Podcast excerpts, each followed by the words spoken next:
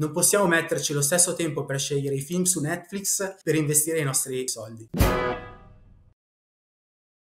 Two, one. Daniele, eccoci. Dove sei? Where, where in the world are you? Sono a Milano, negli uffici di Fontobele. Ok, siete praticamente tutti a Milano, no, no, spesso devo dire sento con ospiti, eh, parlo con ospiti che, che, sono a Milano, forse sono io che noto Milano perché è la mia città, in realtà poi parlo con persone, peraltro oggi è un ospite eh, dalla Nuova Zelanda, quando finiamo di chiacchierare noi mi collego con questo ospite che sta in Nuova Zelanda, quindi devo dire che eh, ormai gi- giro il mondo virtualmente. E eh, leggo un Daniele Bonomo CFA, Partiamo da lì, che, che cosa vuol dire CFA? CFA eh, è una sigla, eh, l'acronimo è l'acronimo di Chartered Financial Analyst. Eh, in pratica il CFA è una certificazione che nell'industria finanziaria viene considerata, diciamo, subito dopo gli studi, eh, soprattutto nel, nel, mio settore, quello del portfolio management. È una certificazione che nasce negli anni 60 eh, negli Stati Uniti e poi si sviluppa in tutto il mondo. L'idea è quello di certificare delle competenze in ambito finanziario, soprattutto un tempo in cui non vi era un percorso prestabilito per poter lavorare nell'ambito, nell'ambito, finanziario. Quindi chi ha fatto il CFA oggi è una persona che ha fatto tre esami abbastanza tosti, ah. belli, belli, pieni, ehm, e questi esami vertono su materie diverse dell'ambito finanziario. È un esame piuttosto specialistico per la parte di portfolio management, che è esattamente è quello di cui mi occupo io, e più generalista per altri ambiti della finanza, compreso corporate finance, quindi finanza aziendale, eh, alcuni aspetti anche di analisi degli investimenti e eh, c'è anche addirittura una parte etica, quindi l'importanza dell'etica nel, nel ruolo della finanza. E quindi ho finito gli studi e mi sono lanciato in questa, questa impresa e il CFA l'ho terminato l'anno scorso. Quanto ci si mette a fare questo, questo percorso di diciamo, certificazione? Sì, in pratica tu puoi fare un esame all'anno, nel tempo poi con la tecnologia siamo riusciti ad avere più di due sessioni all'anno, quindi adesso forse si riesce un po' più velocemente. In ogni caso sono circa 3.000 pagine di esame per ogni, per ogni livello. Caspita. Quindi, ok. E qual è la parte più complessa? La più complessa forse è metodi quantitativi.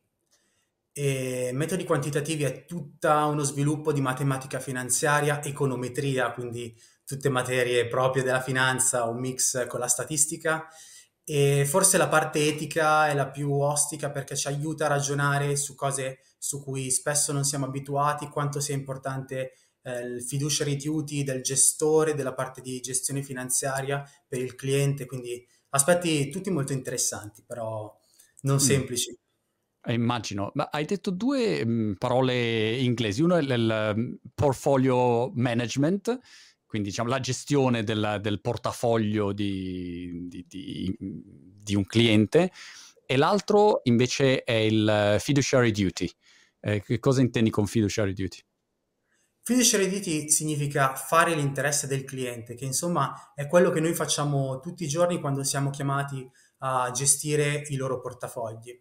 Eh, considera che nel mio team, quindi nel team di cui faccio parte, ci occupiamo esattamente di questo. Eh, non si tratta di raccogliere i capitali dei clienti, si tratta del fatto che se gestiamo dei fondi comuni di investimento, dei mandati istituzionali, piuttosto che eh, dei fondi pensione, vuol dire che dall'altra parte vi sono dei sottoscrittori di fondi, degli aderenti ai fondi pensione o i clienti delle banche con cui collaboriamo e noi abbiamo un obbligo nei loro confronti che è quello di gestire il loro denaro nel migliore interesse loro e nel migliore interesse della performance. Quindi se entri nel nostro ufficio noi siamo quelli ossessionati dalla performance sui mercati finanziari. Ok. È, interessante questo, quindi c'è una differenza se invece un, un, operatore lavora per un singolo soggetto ed è il promotore, ad esempio, di, di, di investimenti di quel singolo soggetto, di quel singolo player, chiaramente fa gli interessi. È un commerciale che ti sta vendendo un prodotto finanziario. Invece in questo caso tu devi trovare la performance migliore a prescindere, insomma, in base a quello che ehm, ci sono, ci sono delle investment guidelines, quindi delle linee di, invest- di guida per gli investimenti e quindi a seconda del profilo che questo fondo deve mantenere, noi cerchiamo di raggiungere la miglior performance, in alcuni casi in linea col benchmark, in alcuni casi eh, rispettando determinati limiti, quindi dipende dai mandati. Però quello che hai menzionato è insomma la differenza tra wealth management, dove vi ha un privato e un portafoglio da gestire per questo privato, e asset management, dove eh, viene creato proprio un pool di asset, di denaro dei risparmiatori e noi andiamo a investire questo, questo fondo, questo, questo pool.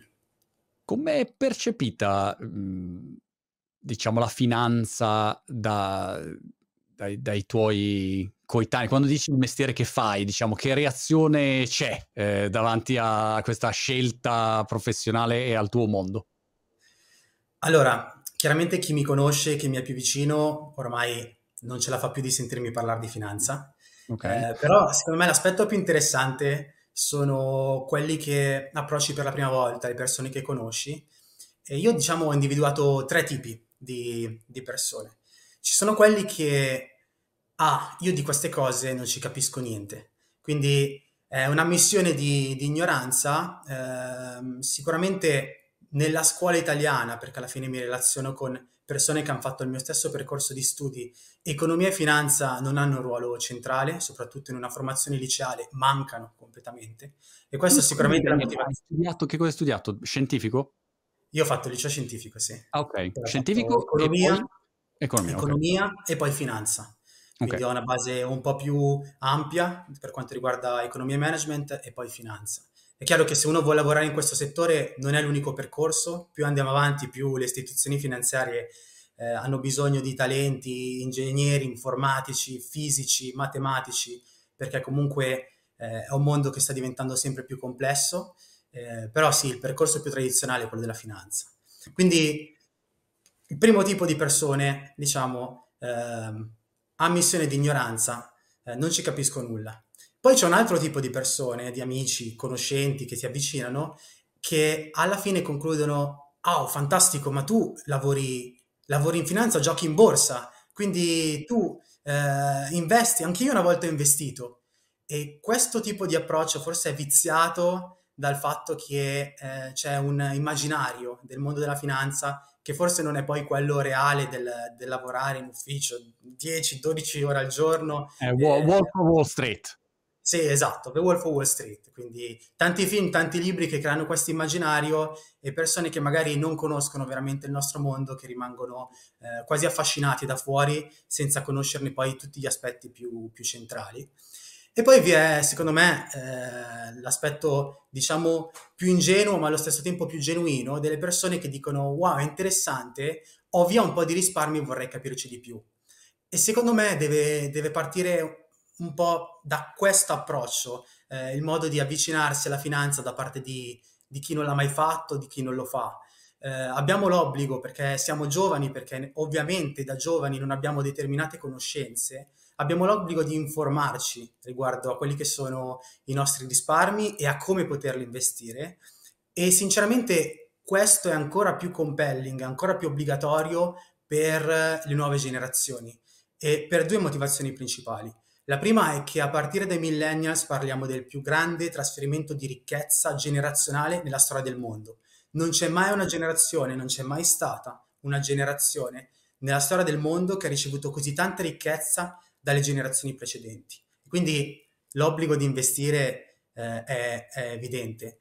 E poi perché proprio le nuove generazioni sono quelle che stanno forgiando il nuovo modo di vivere, di consumare, di spendere della società intera. Quindi parte proprio dalle nuove generazioni il fatto che individueremo dei trend, e questo è quello effettivamente che, che facciamo nel nostro lavoro, e investiamo sui trend che proprio le nuove generazioni stanno innescando.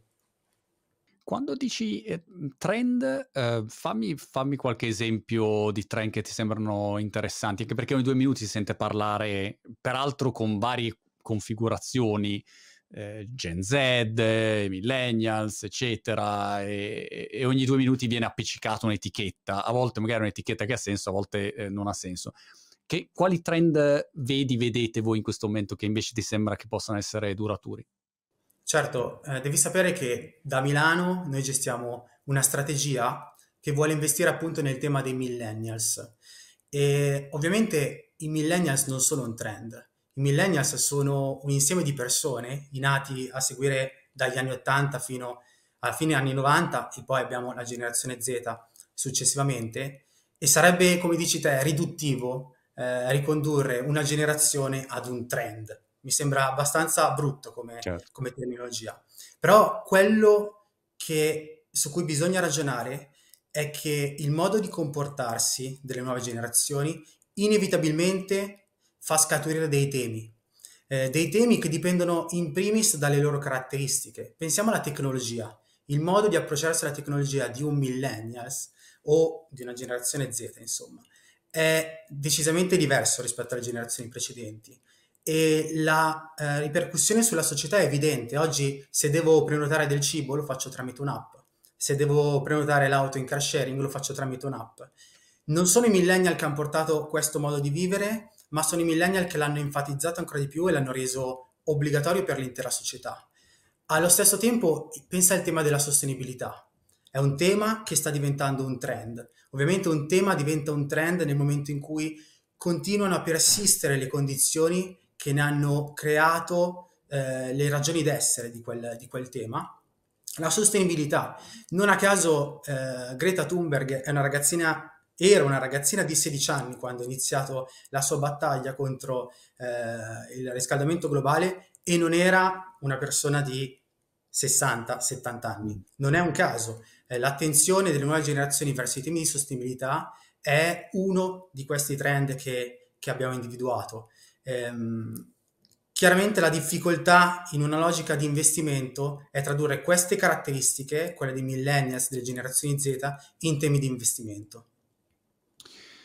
È sempre affascinante, secondo me, affrontare questi temi, Daniele, perché um, uno si rende conto anche di quanto cambi. Io che sono della generazione O, la generazione old, così ufficialmente, cioè, mi rendo conto di come eh, veramente negli anni cambiano, cambiano le informazioni che hai a disposizione, gli strumenti che hai a disposizione, le, le modalità con cui approcci un problema, il livello di ed- education, di istruzione delle nuove eh, generazioni, che è molto più elevato inevitabilmente rispetto a quella che magari è una generazione di uno come me che è nato negli anni 70 dove non c'era internet, non c'era niente, quindi dire che, co- che informazioni avevi, non, non, avevi informazioni. E quindi questo è un aspetto interessante. Dall'altro lato ti faccio un esempio, visto di recente c'è stato il, lo scandalo di, di, FTX nel mondo cripto dove hanno fatto una truffa di, di miliardi e grandi casini e una cosa che ad esempio è venuta fuori in modo evidente è che tu avevi su YouTube tutta una serie di influencer del mondo della finanza, cripto, che eh, in quel caso hanno preso un sacco di soldi da FTX come sponsor per promuovere quel brand. E quindi in un qualche modo se hai una, un ragazzo, una ragazza, un Gen Z che segue quel tipo di contenuto, rischia di farsi influenzare da persone che magari non hanno delle reali competenze, ma magari hanno un audience eh, su YouTube o quello che è. Quindi mi domando anche che suggerimento hai o qual è la tua visione su, su questo mondo. Da un lato grandi informazioni, dall'altro lato è anche facile avere anche un sacco di informazioni che non siano esattamente corrette. Sì, eh, diciamo che non è colpa nostra, nel senso la generazione dei giovani eh, la prima volta che si deve approcciare un argomento eh, lo approccia tramite i social media. Quindi è automatico partire da che cosa? Facebook per i più vecchi, Instagram, TikTok, perché no? Twitch, perché no? Clubhouse. Quindi eh, farsi un'idea su un argomento e, ehm, diventa quasi automatico eh, sui social network e come dicevi te il rischio è quello di eh, andare a seguire personaggi, idee che non sono veramente supportate da una base teorica. Eh, se raccontassi quello che è il processo di investimento che adottiamo qua a Milano per eh, gestire quello che è un investimento tematico nell'ambito millennials, probabilmente ci impiegheremmo 3-4 ore, non un reel di 30 secondi, ma sicuramente un reel di 30 secondi è in grado di attirare l'attenzione molto più del processo di investimento eh. delle nostre strategie.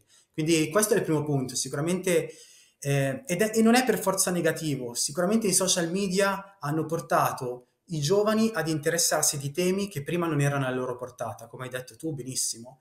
E questo non è per forza negativo. Eh, creare la gamification dell'investimento dove io posso accedere a piattaforme e capire come funziona il mondo degli investimenti o cercare di capire come funziona non è per forza negativo. La parte negativa eh, la vediamo quando questo approccio non è supportato da conoscenze, un aiuto e eh, una guida da parte di qualcuno che è del settore o da parte di, eh, o spesso c'è una guida da parte di persone in malafede. Eh, l'ambito, l'ambito FTX sta mostrando quanto sia difficile avere trasparenza, ad esempio, nel mondo cripto.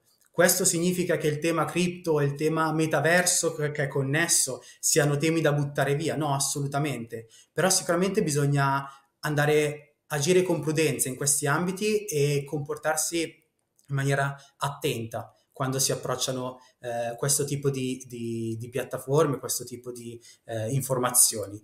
E poi permettimi un'altra cosa. Um, quando ci eh, avviciniamo eh, all'informazione, oggi dobbiamo essere in grado di capire il valore, la qualità di quell'informazione. Pensiamo quanto tempo il millennial oggi avrà comprato un'automobile o anche solo un paio di scarpe, quanto tempo spendiamo per scegliere quale automobile comprare, quale paio di scarpe compriamo e poi nel momento in cui incontro un amico mi dice sai ho iniziato a investire, ho comprato bitcoin. Ah, perché? perché ho visto che è una cosa che funziona, si fanno rendimenti molto alti. Allora, questo eh, diciamo scontro tra un approccio molto eh, attento per comprare un'automobile e un approccio particolarmente superficiale per investire è qualcosa che sicuramente è un campanello d'allarme. Non possiamo metterci lo stesso tempo per scegliere i film su Netflix per investire i nostri, i nostri soldi.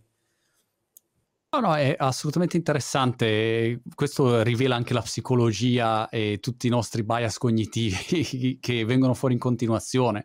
Pensa anche solo come uno a volte sceglie uh, la persona da, da, sposare, non so, incontri e dici mi sono innamorato, mi sposo. Quando? Domattina mi sposo. Ma, ma sei sicuro?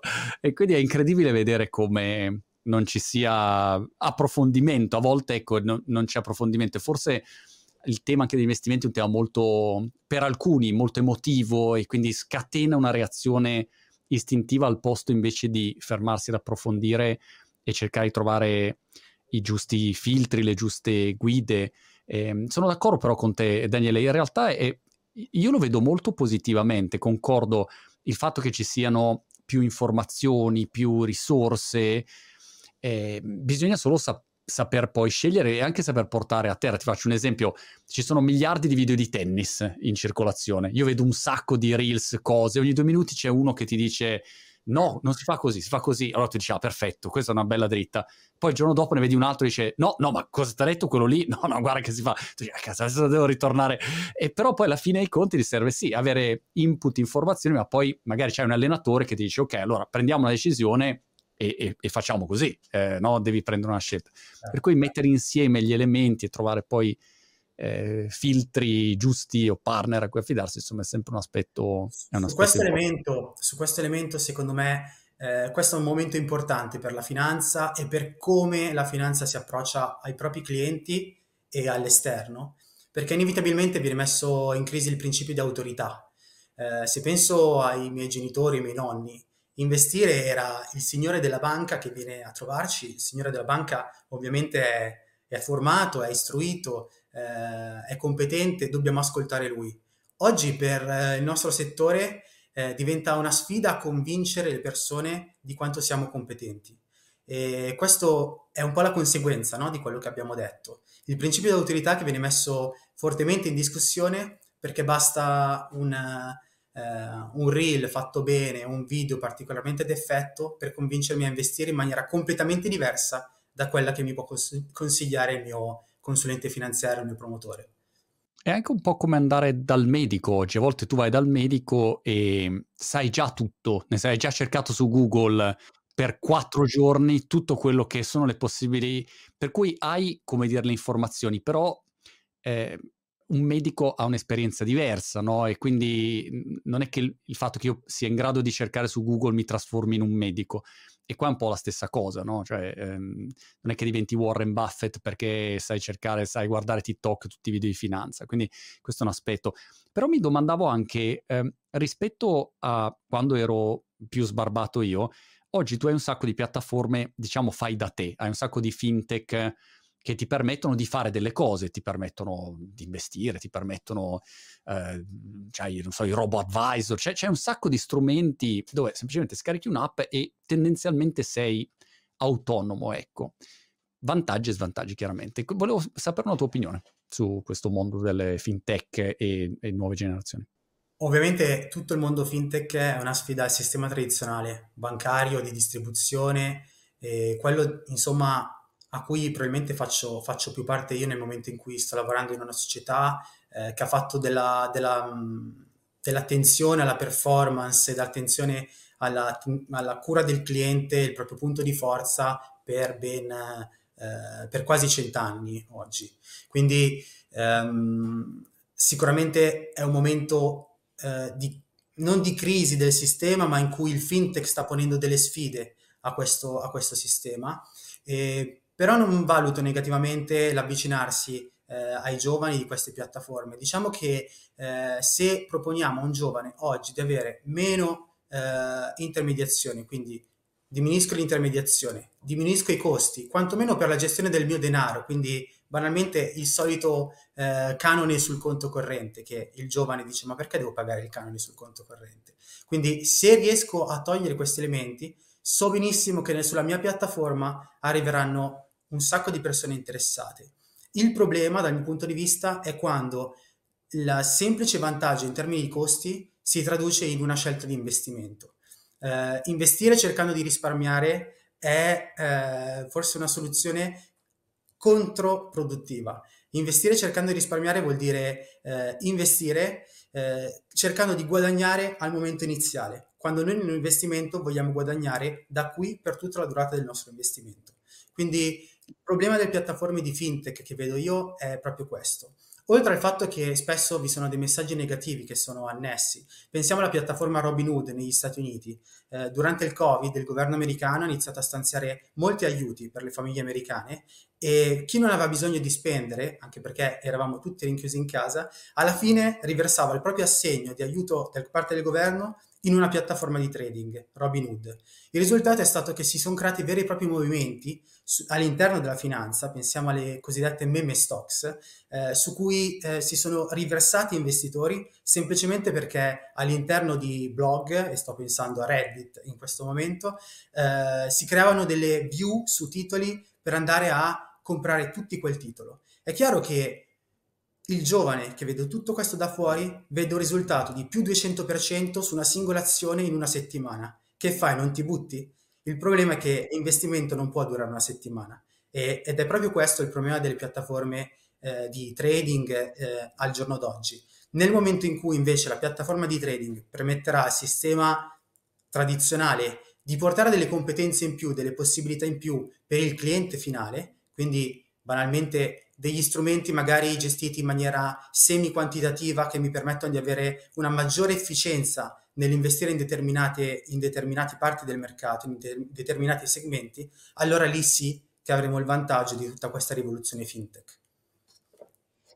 È anche una visione di breve periodo spesso, che c'è un po' questa cultura della scorciatoia sui social che, che domina e allora l'idea che da un giorno all'altro, boom, azzecchi l'azione giusta e, e diventi Bill Gates e quindi questo chiaramente non aiuta e uno magari si dimentica anche del fatto che magari se uno vuole fare il trader, eh, beh, il trader è un mestiere e c'è gente che di professione fa quello, sta lì H24 e fa quel mestiere per anni e studia le curve e tutto quanto, non è che tu fai il, il, pizzaiolo e poi tre minuti al giorno dai un'occhiata e dici adesso azzecco, no, mi sembra che salirà, crescerà, scenderà, cioè, e, e, quindi questo diventa, diventa senz'altro ehm, pericoloso. Però insomma, mi sembra di capire che da un lato vedi positiva la, la diffusione di piattaforme che comunque danno più informazioni, più accesso, eccetera, dall'altro lato il rischio è quello che uno in modo totalmente sprovveduto si, si butti dentro e, e, poi perda un sacco di soldi perché non sa esattamente come, come muoversi in sostanza. Esattamente, esattamente. E vorrei anche aggiungere che io stesso seguo delle comu- community sui social network che sono fantastiche perché il commento not- all'ultima notizia piuttosto che un'analisi di un tema, eh, vi sono community che operano sui social network che sono veramente fantastiche. Io che faccio parte di questo settore e che ci lavoro ogni giorno, ogni tanto seguo i video pubblicati da queste community semplicemente perché per me sono fatti bene. Quindi non bisogna mai condannare lo strumento quanto l'utilizzo, come, come in tutti gli ambiti. Chiaro. E poi se trovi, al solito, se tu hai delle persone giuste, se Ronaldo si mette a fare dei video di calcio, eh, non è che siccome Ronaldo fa i video su TikTok allora è fuffa, no, è Ronaldo ed è un fenomeno e quindi lo ascolti. Eh, quindi questo è il, è il tema, no? seguire le persone giuste o le realtà giuste. Come consigli, Daniele, che consigli potremmo dare, ehm, specificando che in questo speciale eh, è uno speciale eh, di formazione, non diamo eh, consigli di investimento, è tutto legalese d'obbligo, insomma fate quello che è reputato opportuno, cerchiamo di dare una mano dando una fotografia della situazione e cercando di dare un po' di eh, indicazioni su quello che, che, sta succedendo, quali sono i trend, eccetera. Però eh, quali suggerimenti macro eh, ti sentiresti di dare a chi si avvicina a questo mondo? Beh, con questa, con questa iniziativa, Monti, vogliamo eh, far capire che investire non, non è una scommessa. Investire non significa scommettere perché l'investimento è legato innanzitutto a noi stessi, a quelle che sono le nostre priorità, i nostri obiettivi e eh, è legato ai rischi che vogliamo, che vogliamo sostenere eh, per una durata di tempo eh, sufficientemente lunga. Questo è un investimento e eh, il suggerimento alla, a, alle persone che hanno la mia età, quindi che stanno iniziando adesso ad avere i primi risparmi, è quello comunque di iniziare da subito. C'è un, un antico proverbio che dice il miglior momento per piantare un albero è vent'anni fa, il secondo migliore momento è ora. E questa frase che viene utilizzata in termini di sostenibilità è secondo me fantastica anche per quanto riguarda la logica dell'investimento. Eh, iniziamo da subito a innanzitutto concentrarci sui nostri risparmi e da quei risparmi siamo in grado di trasformare l'investimento creare l'investimento. Eh, noi abbiamo un motto in Fontobel che è quello che investing is the new saving, quindi l'investimento è il risultato del nostro risparmiare. Iniziamo da subito e per un giovane penso uno strumento tra tutti è quello dei piani di accumulo.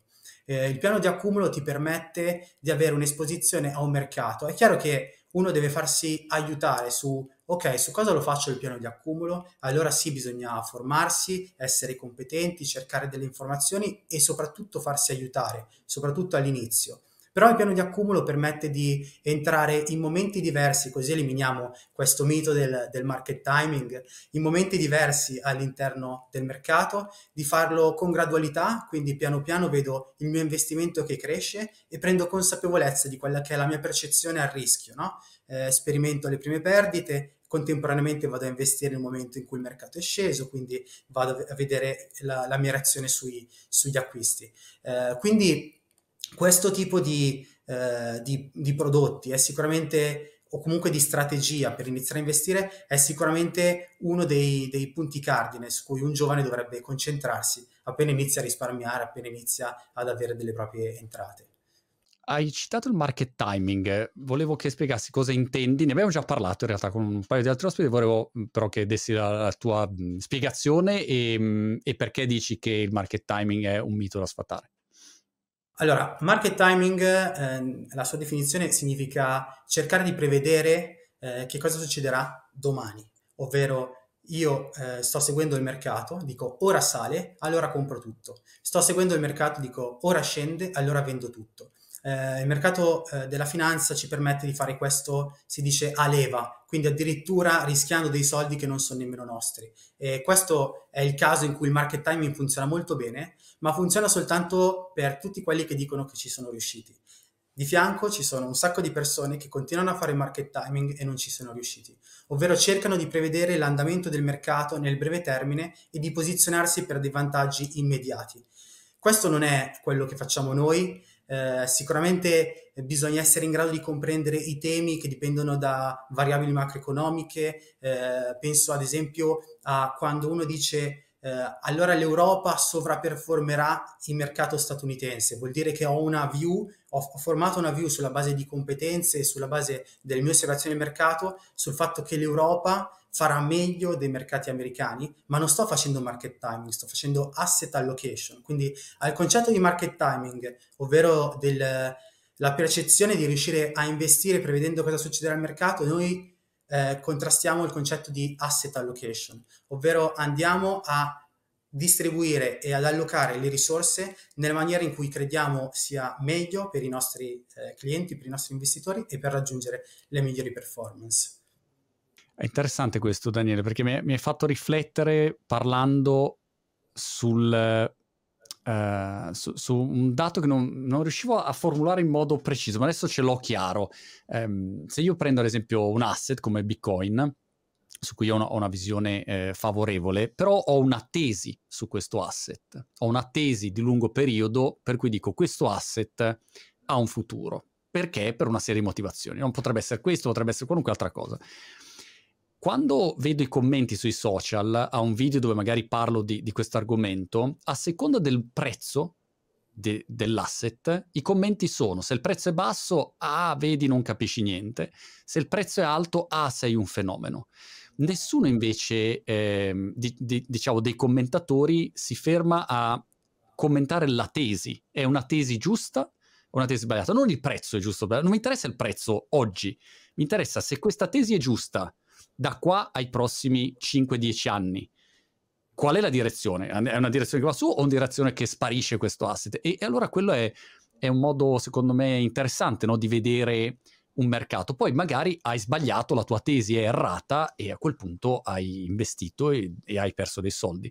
Però è, diciamo, c'è un, un peso diverso, c'è una sostanza diversa e non è solo cercare di rincorrere il momento giusto, compro, vendo, ripeto, a meno che uno faccia il trader, ma è un altro mestiere ed è una percentuale molto piccola comunque della, della popolazione. Ecco, quindi questo è un aspetto su cui, su, su cui, mi hai fatto riflettere.